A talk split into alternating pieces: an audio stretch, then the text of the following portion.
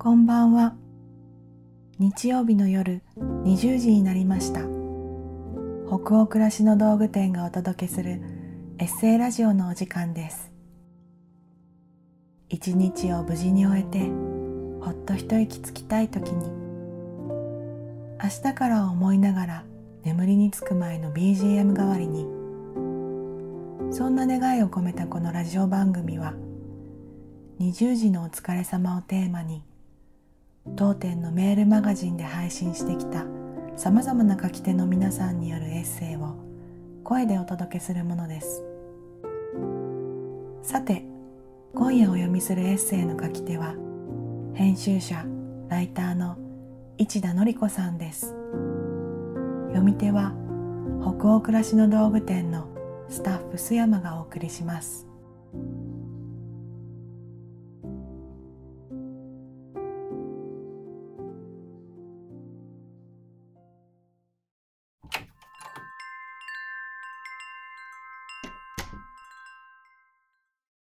正しくなくてもハッピーに。市田典子。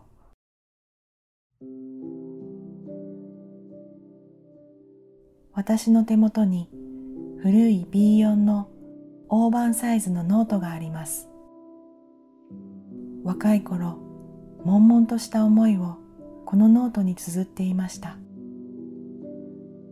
今パラパラと読み返してみると手がけている仕事や暮らしの状況は刻々と変わっているのにノートに綴っていることは驚くほどいつもと同じことでした。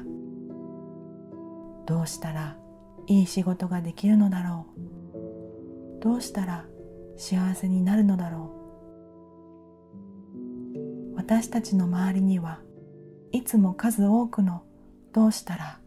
が渦巻いています。でも大抵の場合答えはすぐには見つかりません。ずっと答えが見つかった時が幸せになれる時と思っていました。でもどうやらそうではないと分かってきました。わからないことだらけだって毎日仕事をし帰ってご飯を作り連れ合いと美味しいねと食べる。それだけでも幸せだなと思うから。私のフリーライターとしてのスタートは美しい部屋というインテリア誌でした。読者の方のいろいろなお部屋を取材して回りました。当時はフリフリのレースをつけたカフェカーテンやカラーボックスにレンガシートを貼ってカントリー調にリフォームしたインテリアが流行っていました。それなりに楽しく仕事をしながらも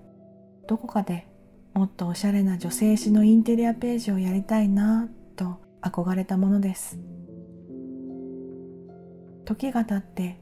やっと素敵な雑誌のインテリアのページを担当させてもらえるようになりました。出来上がったページはおしゃれで人気の雑誌にクレジットが載ると嬉しかったけれど何か物足りないと感じ始めました。かつての美しい部屋の取材ではたった一枚のカフェカーテンをキッチンにかけたら新しい一日が始まった気がする。そんなパワーを肌で感じることができました。日本で行ったことがない都道府県はないというほどあちこち駆け回り取材をさせていただいたのはインテリアではあったけれどいろんな部屋の中にある小さな幸せだったのだなぁと過ぎ去ってからやっとその価値を感じることができたというわけです。ああだったらいいなこうだったらいいな人はここではないどこかへ行きたいと望むもの。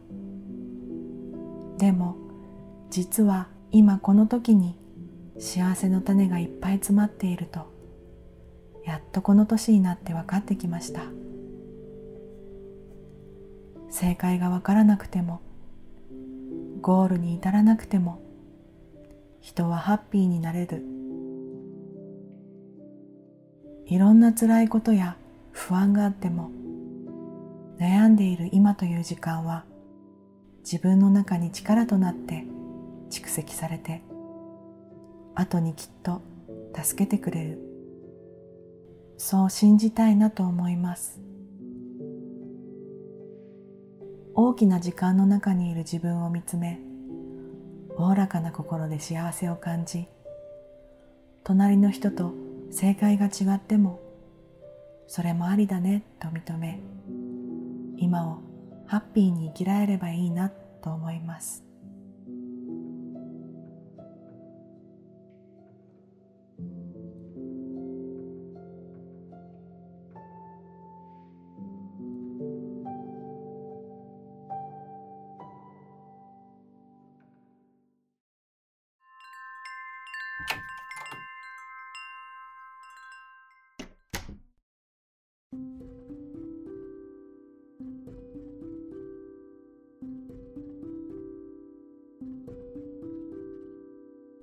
今夜のエッセイいかがでしたでしょうか？